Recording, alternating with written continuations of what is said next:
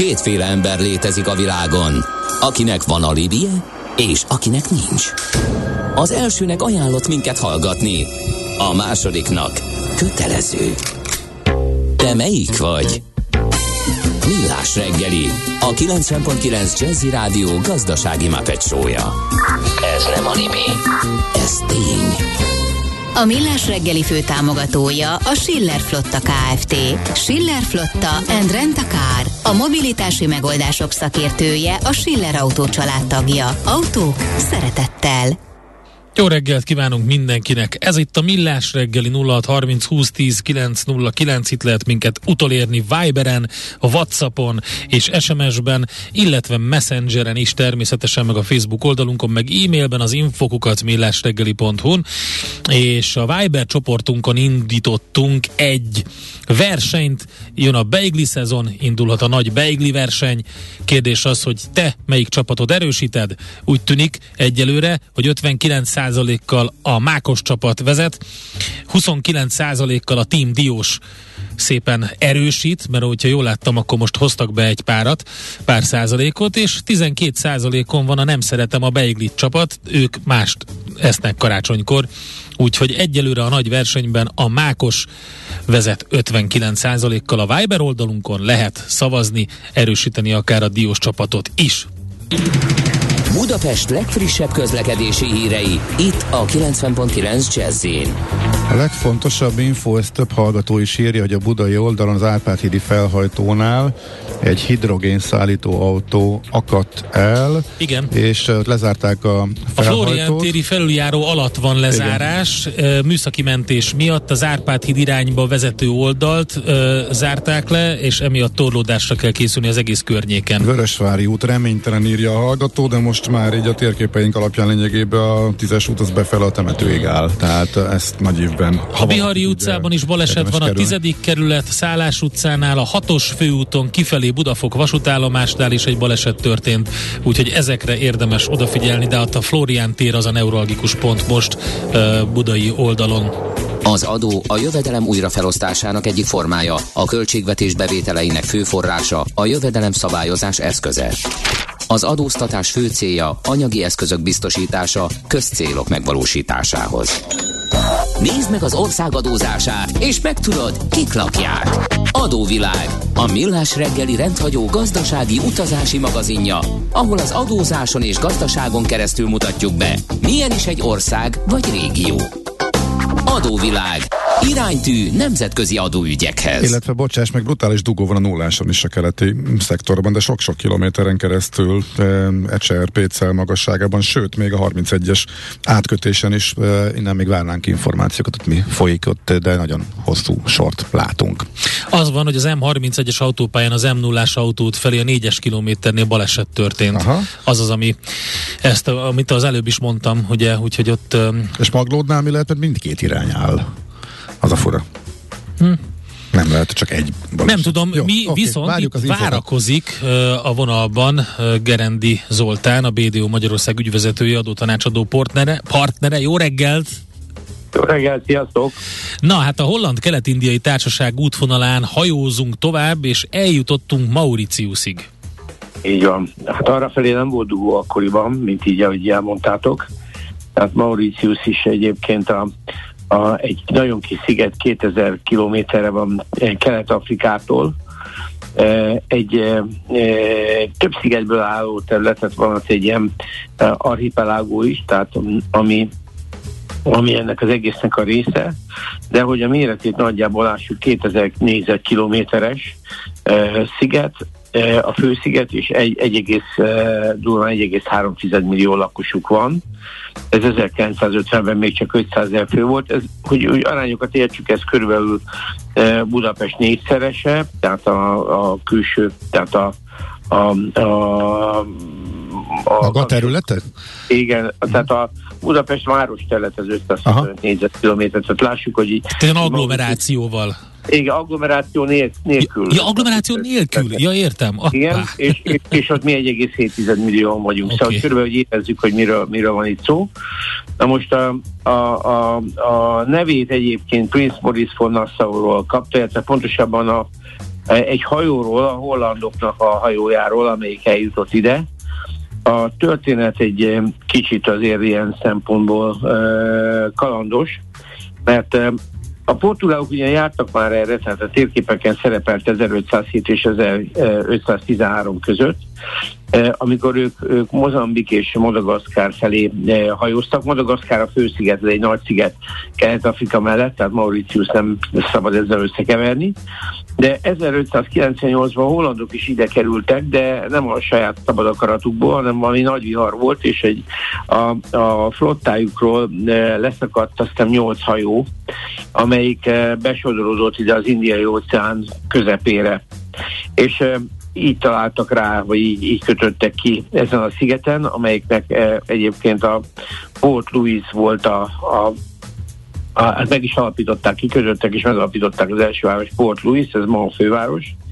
És hát e, e jó egy pár év eltelt, amire itt egy, egy, a kelet-indiai társaságnak egy lerakata jött létre, és hát ez az ok, amiért ma beszélünk róla és 1638-tól 1710-ig volt itt egy állandó működése. Ez egyébként ennek a szigetnek egy ilyen nagyon speciális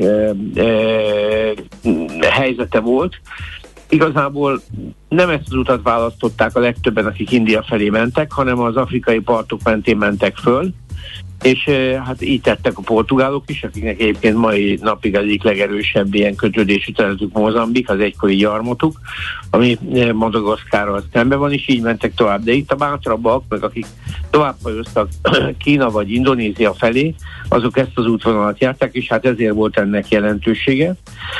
Maga maga a terület a történelmi tekintve nem volt túl izgalmas, mert 1710-ig voltak itt a, a hollandok. Sok örömük nem volt benne, mert nem volt sok ember, tehát ők itt kikötöttek, nyilván vizet lehetett fölvenni, meg egy csomó mindent, de ez egy ilyen lakott település volt, és azért embereket kellett hozniuk, e, rabszolgákat Afrikából, illetve e, igen, Afrikából hoztak rabszolgákat, akik, akik rengeteg bajuk volt, akikkel próbálták cukornád építé, tehát cukornád ültetvényeket betelepíteni, és így tovább.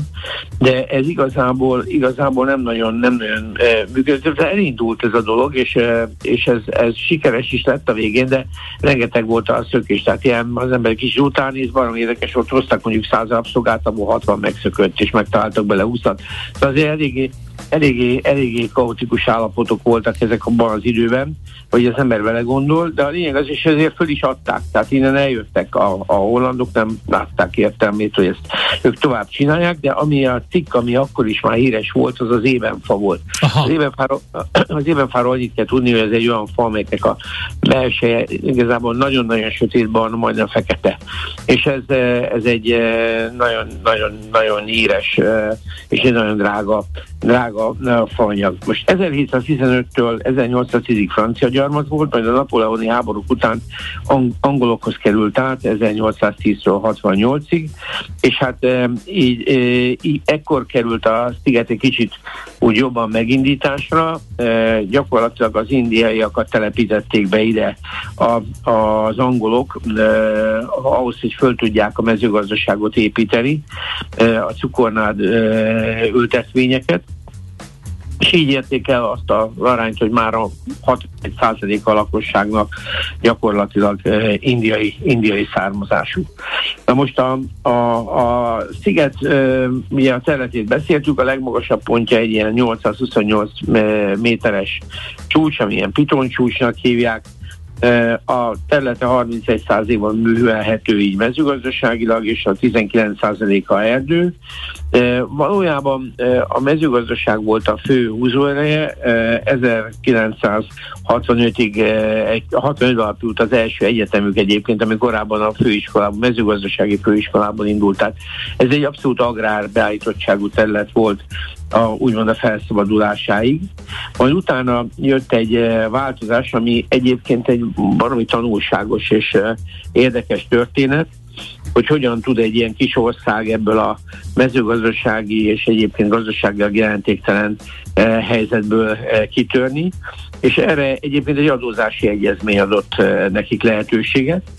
Indiának, Indiával volt egy speciális egyezménye, ami alapján az indiai befektetések központjává vált, tehát olyan volt az adózási rendszer, egyébként Szingapur és Cyprus volt még, Ciprus volt, ami még hasonló adottságokkal rendelkezett egy egyezményi oldalról, ami azt jelentette, hogyha egy, egy Mauritiusi cég Indiában befektetett, és ott árfolyamnyereségeket ért el különböző tőkeüzletekből, akkor az Mauritiuson adózott, vagy volt adóztatható, tehát az adóztatás jogát Mauritius megkapta, tehát nem ott adóztatták, ahol ez keletkezett Indiában, hanem eh, Mauritiusban, és itt pedig adómentes volt. Tehát ezért egy ilyen kvázi offshore státuszt adott ennek a területnek, és hát így látjuk, ugye Szingapur és Ciprus volt még a, a két versenytársa, tehát ez egy elég szép felfutást adott az indiai kontinens ismerve, de azért minden csoda eh, csak egy ideig tart, és 2017-től eh, ez a szabály megváltozott. De ettől ekkorra már, és ez 2019-től már egy új szabály van, egy átmenettel, ahol India adóztathatja ezeket, de addigra ezek a e, szolgáltatások és ezek, a, e, ezek az iparágak, tehát a pénzügyi szolgáltatási ipar is szépen, nagyon szépen felépült, és nagyon-nagyon-nagyon jelentősé e, tudott válni. Tehát így Mauritius gyakorlatilag egy ilyen, hát most mai már nem szépen így mondani, de offshore e, e, központjává vált Kelet-Afrikának, ugyan tényleg messze van, majdnem 2000 kilométerre van a, a kelet-afrikai partoktól, de egyébként ez annyira jelentős, hogy a Afrikában is rengeteg pénz megy innen. Tehát azt kell látni, hogy ez a fajta adottsága a szigetnek, ez a mai, mai napig megvan, és konferenciákon kollégákkal, tehát a kelet-afrikai térség, de még Angolában is, ami meg a nyugati oldalon van, a Mauritiusi kollégák nagyon masszívan ott vannak. Tehát azért ez a kis sziget, ez egy nagyon-nagyon aktív gazdasági jelenlétet mutat Kelet-Afrikában, és hát ugye emellett még a gazdaságának fontos része a turizmus, illetve ami még érdekesebb az informatika. Ez is adókedvezményes modellekhez e, kapcsolódik, tehát itt a különböző szellemi jókat e, könnyebben ismerik el, és a jövedelmek azok e, mentesülhetnek, tehát ilyen szempontból egy ilyen IT hubbá próbálja magát most uh, Mauritius felfejleszteni. Egyébként maga az adórendszere önmagával véve, hogy ez lenni szokott nem, nem, nem túlzottan kedvező, leszámítva a kedvezményeket, mert ha az áf, van áfájuk, tehát az 15 százalék, de ez az angolok után nem csoda, a társasági adójuk 15 százalék, tehát ez gyakorlatilag nem egy, nem egy túl magas, de nem is túl alacsony, tehát mondjuk mi a 9%-án előnyesebbek vagyunk, bár látjuk, hogy ez a 15 van nekik pont jó az OECD szempontból, akkor gyakorlatilag a személyi jövedelemadójuk az is, az is gyakorlatilag 10 százalék, és hát aztán van 12,5 százalék, 15 százalék. Na, ennyit, ennyit lehet nagyjából Mauritiusról tudni, tehát egy, egy Hát ez egy jó összefoglaló volt, meg kicsit kibővítette a nézeteimet. Én konkrétan csak is kizárólag azt gondoltam, hogy egy ilyen turisztikai központ.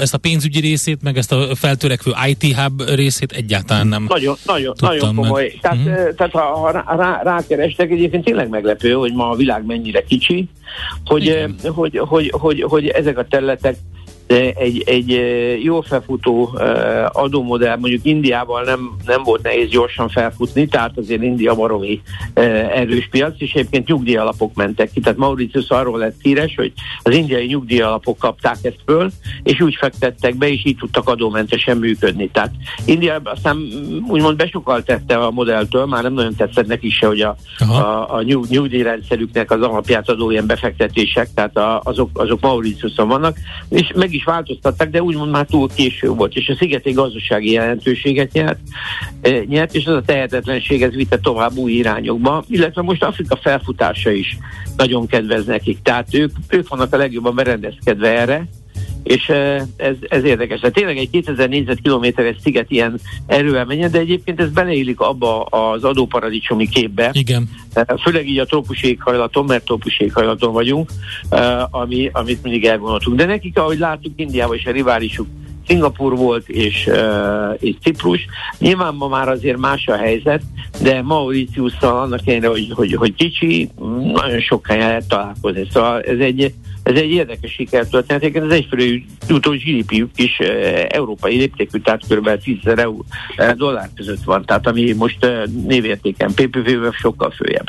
Tehát egy, egy kifejezetten erős gazdaság, egy, egy, egy történelmi, vagy egy úgymond egy navigációs hibából kiindulva. Tehát, Igen, ez nagyon érdekes, és talán egy, egy jó példa, jó, nyilván ezt a rabszolgasság része az, az nem annyira jó példa, de nem az történt ugye, hogy a helyiektől elvettek valamit, hanem ez egy lakatlan nem. sziget volt. Oké, okay, megpróbálták uh, rabszolgákkal betelepíteni, ami egy borzasztó dolog, de hogy ez egy lakatlan sziget volt, aminek kihasználták a, uh, az adottságait. Uh-huh. Érdekes Igen, de nagyon. Egyébként szerintem még a rabszolgák voltak a legszerencsésebbek, akik megszöktek, mert gyakorlatilag e, e, itt azért a rabszolgatartás nem volt olyan sikeres, tehát a hollandok nem voltak jók. Itt igazából a, a, a népességet, a felfutást az angolok hozták részben, uh-huh. tehát a betelepülés, illetve a spontánis. De egyébként ők most úgy néz ki, hogy stagnálnak már ehhez a mértékhez, de nincs is sokkal többre szükség. Tehát ez egy ilyen érdekes, érdekes állomás, tehát a hollandok egy érdekes szint adtak ennek a kis szigetnek, aztán a jövő héten megyünk tovább egy hasonló érdekes a de ez egy Szuper. érdekes állomása volt a, a, a kelet-indiai társaságnak. Zoli, nagyon szépen köszönjük az összefoglalót. Szép, szép napot, szervusz! Gerendi Zoltánnal beszélgettünk a BDO Magyarország ügyvezetőjével, adótanácsadó partnerével, Mauritiuson járunk adóvilág rovatunkban, ugyanis a Holland-Kelet-India Társaság útvonalán hajózunk. Folytatódik az adóvilág, a millás reggeli rendhagyó gazdasági utazási magazinja.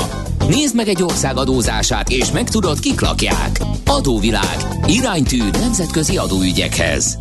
Hát folytatjuk akkor a Holland-Kelet-India Társaság útvonalán, és Gábor nevű nagyon pallérozott hallgatónk felhívta a figyelmünket, hogy az előző részben az összefoglalásnál Mauritiusnál nem említettük a világ leghíresebb bélyegét, de itt most azt kell mondanom, hogy bélyegeitről van szó, mert ugye a kék és a vörös, de fordítva inkább a vörös és kék Mauritius néven ismert bélyegeket 1847. szeptember 21-én adták ki Mauritius szigetén, ezek voltak a, az első olyan brit bélyegeket, amiket az Egyesült Királyság területén kívül adtak ki. A vörös volt a one penny a kék volt a two pence és eredetileg az volt ráírva, hogy post office, de aztán később áttértek a post paid szövegre. Az az érdekes benne, hogy 500-500 példányt nyomtak ezekből, aminek jelentős része eltűnt. Éppen ezért olyan 26-27 darab létezéséről tudnak, és minden idők legdrágább üzletkötésének minősülnek filatelista körökben. Jelenleg kb egy millió angol fontra becsülik egy ilyen bélyeg értékét. Úgyhogy kérem szépen, akinek véletlenül van egy piros vagy egy kék Mauritius, az semmiképpen ne dobja ki, és ne ragassza rá sehova, hanem tegye be egy borítékba, küldje el nekünk a millás regének, mi majd vigyázunk rá. Na de, hogy mi másra kell figyelni Mauritius kapcsán, azt majd elmondja dr. Feledi Botont, külpolitikai szakértő. Jó reggelt! Jó reggelt kívánok! Szevasz, hello! Na, Hát bélyegem nincsen, okay. de, de azért egy-két jó, jó sztori Mauritius kapcsán is eh, összeáll. Um, gondolom itt a hallgatók is azért leginkább ezt tényleg egy uh, travel, travel célpontnak látták inkább, mint, mint uh, politikai um, csatározások színhelyének, pedig az utóbbi is abszolút jellemző rá. Uh, egyébként az orosz turisták száma megnövekedett az elmúlt időben, tehát kifejezetten egy helyettesítő szigetnek lépett föl a sok olyan másik sziget helyett, ahol már nem, vagy nem annyira engedték el őket be őket.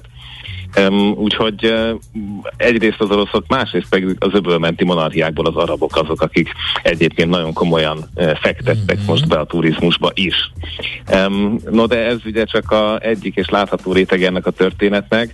Um, ha, ha egy nagyon rövid mm, mi történik most a szigeten érzést szeretnék adni, akkor azt képzeljük el, hogy nagyjából 2018-ig a, az afrikai országok között a legdemokratikusabbak közé számított Mauritius kifejezetten mintaértékű volt, eh, még az Economic Intelligence Unit is annak idején a, a legdemokratikusabb országok között említi, és ez úgy 2019-ben megfordul, tehát a Covid idején valahogy a, a miniszterelnök, aki egyébként már az apja is volt minden a politikában, tehát ez megint egy dinasztiáról van szó, um, a, elindult egy, egy villámgyors autokratizáció útján, oh. ami aztán ki is érdemli Jaj. a leggyorsabban autokratizálódó ország címek. De miért? Vagy hát az országcsoportba bejutott. Mit, mit csinált pontosan? Hát, hogy a mit csinált, az ugye nagyon izgalmas, mert tényleg elképesztő dolgok hirtelen megtörténnek. Hát a szokásos 19-ben a választáson hirtelen kiderül, hogy azért elég sok eh, rendszertelen dolog is történik. A benyújtott ellenzéki keresetet a mai napig még nem tudták sajnos áttekinteni a bíróságon. Ugye ez egy választás Ez a, ez a timelag, ez nem olyan szerencsés. Eh, a kommunikációs hatóság az jelezte, hogy egy olyan törvényt vezetnek be, hogy eh, dekriptálhatják, tehát a titkosításról megpróbálhatja a hatóság kivonni és monitorozni a közösségi média tartalmakat e, és hasonlókat. E, véletlen az előző főügyészt is elfogták, aki azért inkább az ellenzéki oldalon volt aktív. Az Európai Unió egyébként föltette a fekete listájára e, pénzügyi szempontból egy pillanatra Mauritius, és hát akkor itt jön a kedvencem, 2020-ban történt az eset, hogy a házelnök, a parlamenti házelnök 14 eh, képviselőt függesztett föl, ellenzéki képviselőt a pozíciójából, eh, mert ragaszkodtak ahhoz, hogy korrupcióról kérdezzenek napi előtt. Ó, Ugye? hát, hát kérem szépen, hát ilyen, ilyen még az Európai Bizottságnál is előfordul. Hát. De várj, pénzbüntetés nem volt? hogy röhög Nem, nem durvább. Képzétek el, hogy valamelyik ragaszkodó ellenzéki képviselő videóval felvette, hogy kérdezett a kollégája, és nem volt hajlandó hajlandó kitörölni a videót a házelnök felszólítására, Aha. na őt aztán végképp szerintem meg is akarták fosztani a képviselői helyétől. Tehát azért a parlamentben itt abszolút forró volt a hangulat, hát ugye ehhez már csak akkor körítés, hogy az állami számvevőszék az jelezte, hogy a 19-20-as évet már nem nagyon tudja auditálni, mert több helyre nem engedik be. úgyhogy, hát, fordítva egyszerűbb lenne, tehát oda is megfelelő embereket küldeni, és akkor rögtön beengednék. Nem tudom, hogy ezt a tapasztalatot honnan veszed, de minden esetre az biztos, biztos, hogy eh, nagyon-nagyon kemény hangulat alakult hirtelen, és 2020-ban egyébként pont egy eh, olajszivárgás miatt um, nagyon komoly társadalmi tüntetések, mozgások alakultak ki. Tehát most azt tudom mondani, hogy a szigeten alapvetően azért nem túl jó a hangulat.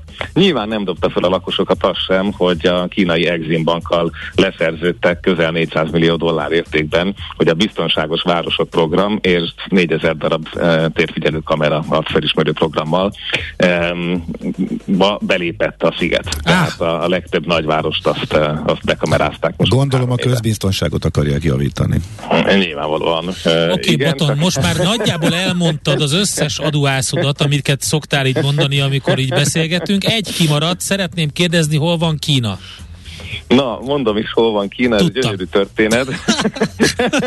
azt hittétek nincs, de van, ugye? Mert, hogy majd Indiával megúsztátok, mert ja. azt már elintézte. Na, Nem, kérlek szépen, ez egy nagyon röviden, e, ugye brit gyarmat, de mielőtt szabadulnak a brit kötelékből, azelőtt elintézik, a, hogy egy brit uh, Indian Ocean Territory, tehát BIOC néven kiválik a Chagos Island, ez egy uh, relatív nagyobb részecske uh, komoly szigetekkel, ami azért kellett, hogy kiváljon, hogy ugye egyrészt ne legyen független, másrészt erre már akkor, a 60-as években az amerikaiak kinézték, hogy a hidegháborúban ez egy kiváló katonai támaszpont lesz. Na most ez a mai napig így van. Tehát Diego Garcia a központja ennek, ez egy teljesen zárt amerikai katonai bázis, ahonnan egyébként e, ugyanúgy B-52-esek röpködtek az elmúlt években is, Afganisztán föl és mindenhova máshova. Tehát egy elképesztően fontos bázis, viszont a Nemzetközi Bíróság kimondta így, e, hát mennyi, 60 évvel a gyarmatosítás megszűnte után, hogy lassan illene visszaadni Mauritiusnak ezt a szigetet.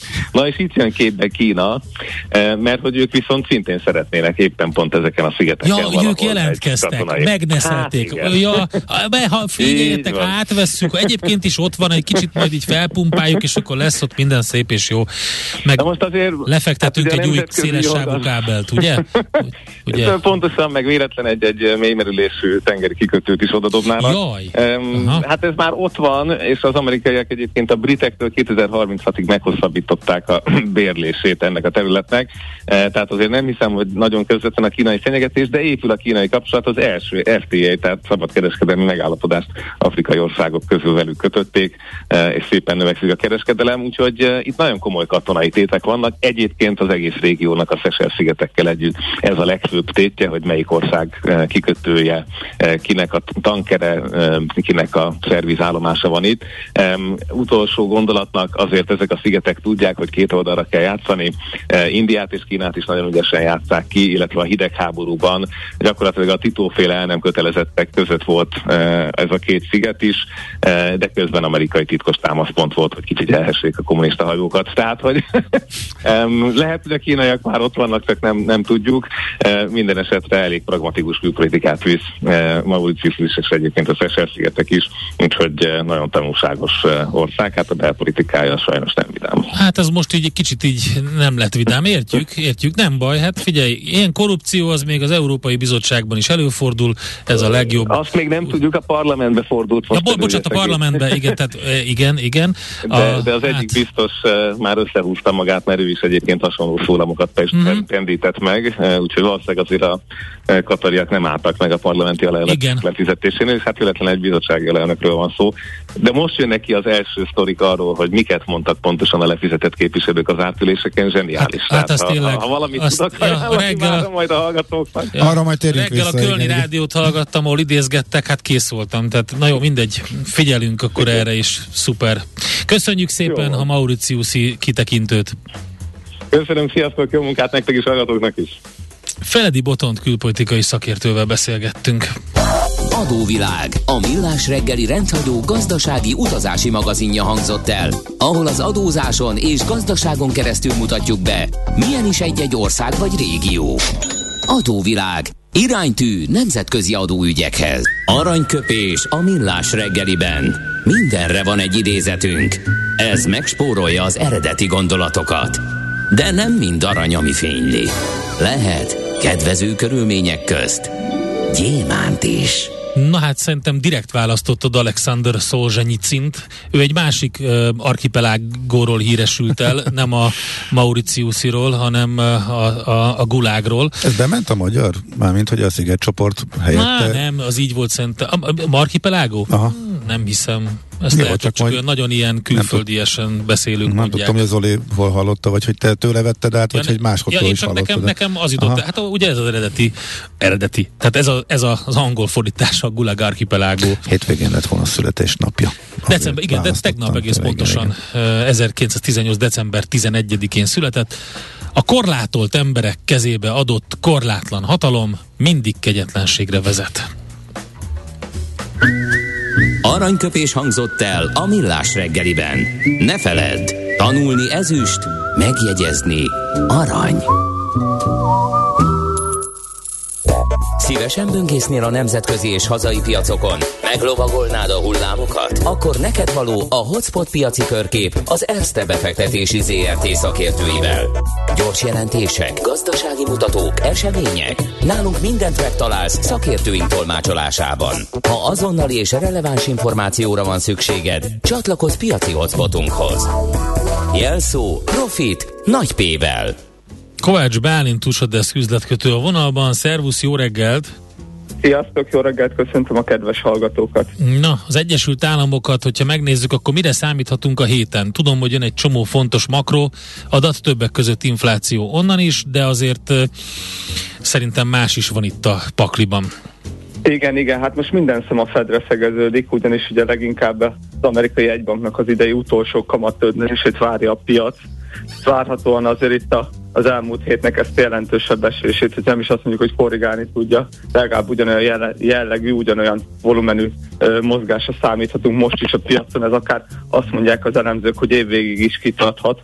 Adott esetben itt a ö, Fednek a szerdai kommunikációja, Ugye az elmúlt héten azért volt egy komoly, közel 3,4%-os az S&P esés az S&P-be, itt 3934 ponton zárt az index, és minden aznap, mint a Dow Jones index, index esni tudott.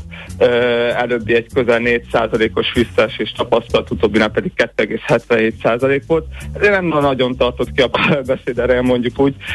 Szerdáig 3,4%-ot esett az S&P index, ugye ez a hétfői szolgáltatóipari PMI, vagyis beszerzési menedzsment index indította a piacnak az esését, ami úgymond túlzott a jó lett, ugye most megint ott tartunk Amerikába, hogy a gazdaságilag úgymond jó makroadat az általában rossz a piacnak és fordítva, és pénteken ez a PPI, tehát a termelői árindex is magasabb lett a vártnál, tehát alapvetően nem volt úgymond ezeket a monetáris lazításokat előtérbe vetítő adatoknak nem nagyon volt itt hatása.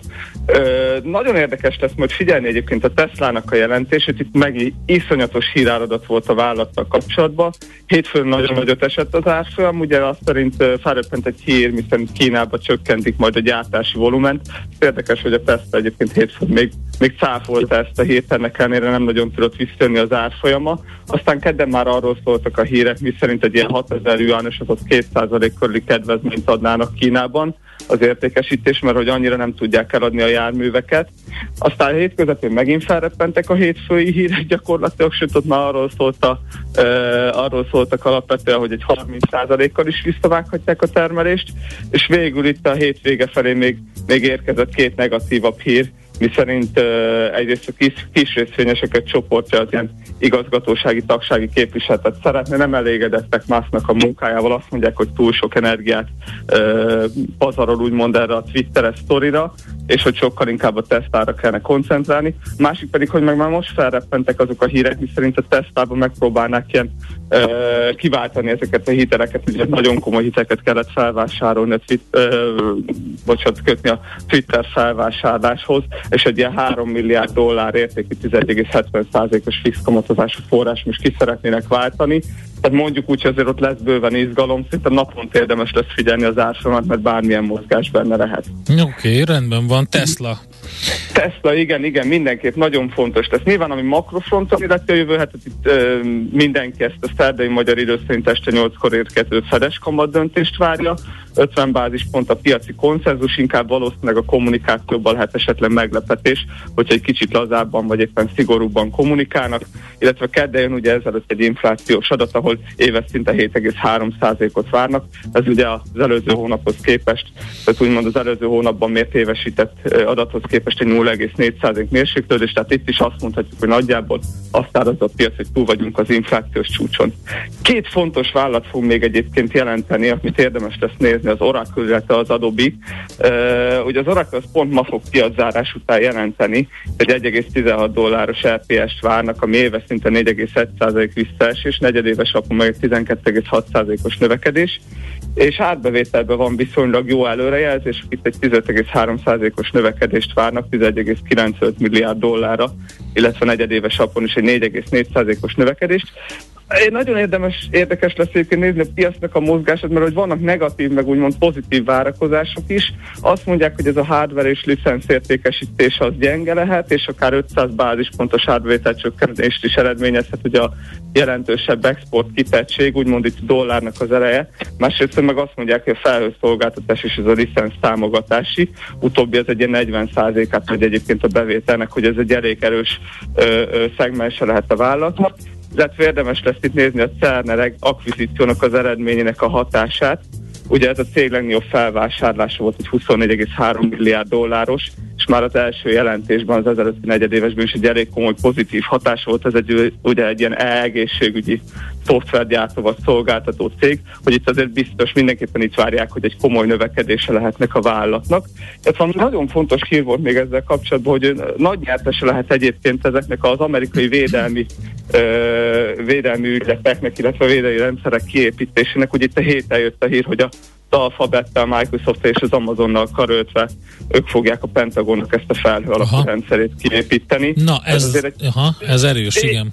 Igen, igen, persze itt azért egy hosszabban elhúzódó sztoriról van szó, de azért ez egy 9 milliárdos ügylet, és azt uh-huh. mondták, hogy az Oracle lehet ugye ennek abszolút a nyertese. Korábban ezt egyébként a Microsoft működtette egyedüliként ezt a felhő, felhő alapú de hát úgy néz ki, hogy rájuk is szükség van, úgyhogy ez azért itt komolyan tudja még az árfolyamot mozgatni, hogy megint ezzel kapcsolatban esetleg egy komolyabb vagy pontosabb információ kijöhet. Hát itt aztán bőven lesz megint mire figyelni. Köszönjük szépen, akkor egy kicsit tech heavy a jövő hét, mert a Tesla, Twitter, ugye a, a felvásárlás miatt Oracle, Adobe, és természetesen a makro rész, amit elmondtál. Bájnt, köszönjük szépen az információkat. Köszönöm szépen, szép napot nektek, sziasztok! Szevasz, jó kereskedést! Kovács Bálintal beszélgettünk USA Desk üzletkötővel. Hotspot piaci körkép hangzott el az ERSZTE befektetési ZRT szakértőivel. Ha azonnali és releváns információra van szükséged, csatlakozz piaci hotspotunkhoz. Jelszó Profit nagy P-vel. A szerencse fia vagy? Esetleg a szerencse lánya? Hogy kiderüljön, másra nincs szükséged, mint a helyes válaszra. Játék következik. Na hát kérem szépen a helyes megfejtés beküldők között minden nap, így ma is kisorsolunk egy páros belépőt a Budapest kongresszusi központban januárban megrendezendő Cotton Club Singers Abba Jazz koncertjére az esemény szervező Encore Production Kft. jóvoltából. Mai kérdésünk a következő, mi volt a Cotton Club Singers első sikere? A. Vokálpatrióták, B. Négy gangster, vagy C. Abba Jazz. A helyes megfejtéseket ma délután 16 óráig várjuk a játékkukac jazzy.hu e-mail címre. Kedvezzem ma neked a szerencse! Na jött egy csomó üzenet a Hú. kedves hallgatóktól, igen, válogattál. igen. És kettőt emelnék csak, illetve két témakört. A kiskereskedők nem lelkesek ettől a pénz cashback dologtól. Uh-huh. Az, arról beszélgettünk, hogy elvileg a bankok már nem mondhatják azt, hogyha egy kereskedő szeretne készpénzfelvételre is alkalmas lenni, tehát hogy a kasszából egy néhány kenyér megvásárlása után lehessen készpénzt is fölvenni, megteremtik a lehetőséget arra, hogy 40 ezer forintért havonta ez ingyenesen megvalósulhasson, feltéve, hogyha a kereskedő is adja, és pont arról beszélgettünk, hogy neki miért érné meg, talán azért, hogy többen bemenjenek hozzá. Hát a kereskedők, akik hallgatnak minket és reagáltak, ők finoman szóval nem lelkesek, tehát négy üzletem van, nem fogok emiatt több készpénzt, készpénzt tartani, ez hülyeség. Van kis boltunk, a vásárlás 80%-a most már e, kártyás, készpénz lényegében nincs. E, miből fizeti a kereskedő a készpénzt? A készpénznek van a legtöbb költség. Arra lehetne gondolni, hogy milyen jó az, hogyha kevesebb készpénze lesz a vállalkozónak, mert hogy e, azt sem kell már elszállítani, amit mondjuk kiad kézbe a vásárlónak, de ennél úgy tűnik, hogy sokkal nagyobb probléma az, hogy legyen mindig, mert ha meg bevállalja és nem tud adni, mikor valakinek kellene, tehát emiatt kell nagyobb ké- készpénz készletet tartani, akkor az rögtön más kérdést vet föl. Egy másik hallgató, a nyugdíjpénztárak katasztrofális teljesítménye erről érdeklődik, hogy a szakértőt miért nem kérdeztük meg. Hát ő egészségpénztári szakértő volt, ez teljesen eh, független attól a nyugdíjpénztáraknak a hozamaitól, de a tavalyi hallgató által katasztrofálisnak nevezett hozamnak nagyon egyszerű oka volt, eh, és eh, érdemes megnézni, hogy a különböző portfóliók egészen el- eltérően teljesítettek, és teljesen jól lekövették a piaci folyamatokat. Tehát az a helyzet állt elő, ami egyébként ritka és valóban furcsa, hogy a kockávatmentes eh, konzervatív eh, portfóliók teljesítettek piszkosul, piszkos rosszul, és eh, csináltak elég nagy negatív eh, hozamot.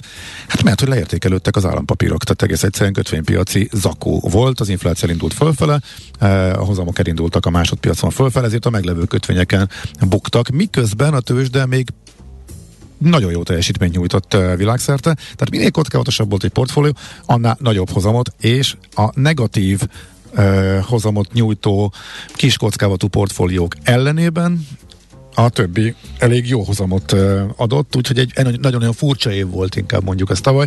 Hát ezzel nem nagyon tudsz mit csinálni, hogyha állampapírban kell ülni, annyira nem tudsz aktívan kezelni, meg erre komoly szabályok is vonatkoznak, hogy egy nyugdíjpénztár mennyire Hogy szállhat ki? Igen, az állampapír portfólióját aktívan, úgyhogy e, nagyon egyszerűsítve ez az oka annak, hogy a nyugdíjpénztárak egy része pont a legkisebb kockávatú portfólión veszteséget szenvedett miközben e, a többi meg egész jó hozamot realizált. Úgyhogy remélem akkor ezzel megválaszoltuk ennek a hallgatónak is a kérdését. Viber csoportunkon tovább folyik a verseny, erősít a Team Diós. Fa, ezt Följöttek. megkaptad, ezt is írta egy hallgató, Ugye? csak emlékezetben Mondjad. mondom, hogy fiam megszólalt. Ugyanezt kérdeztétek tavaly is. Igen. De valóban. Jé. Volt Bailey, Bailey szavazásunk De hát tavaly is nekem is. nyilvánvalóan volt, hogy- minden évben van. De Ugyanúgy, mint jó, karácsony. A rá. karácsony is minden évben van. Gyerkőc. Tehát a beigli verseny az minden évben van. Most az van, hogy 49%-on vezet a mákos, 41%-ra zárkózott föl a diós, és a 10%-on van a nem szeretem a beiglit. Persze bár megírták már nekünk az infokukat millásreggeli.hu-ra, hogy hát ők például a gesztenyéset szeretik, és stb. Hát ezekkel az elfajzásokkal most nem foglalkozunk. Itt alapvetően a két nagy erős versenyző van. Ez most már egy döntő, kérem szépen. Mi nem foglalkozunk a, a mindenféle csoport körökkel, meg ilyesmivel. Két nagy versenyző van, egyelőre úgy tűnik a Mákos a favorit. 50%-ra erősített, 41%-on tehát a Diós lehet a Viberen erősíteni mindkét csoportot.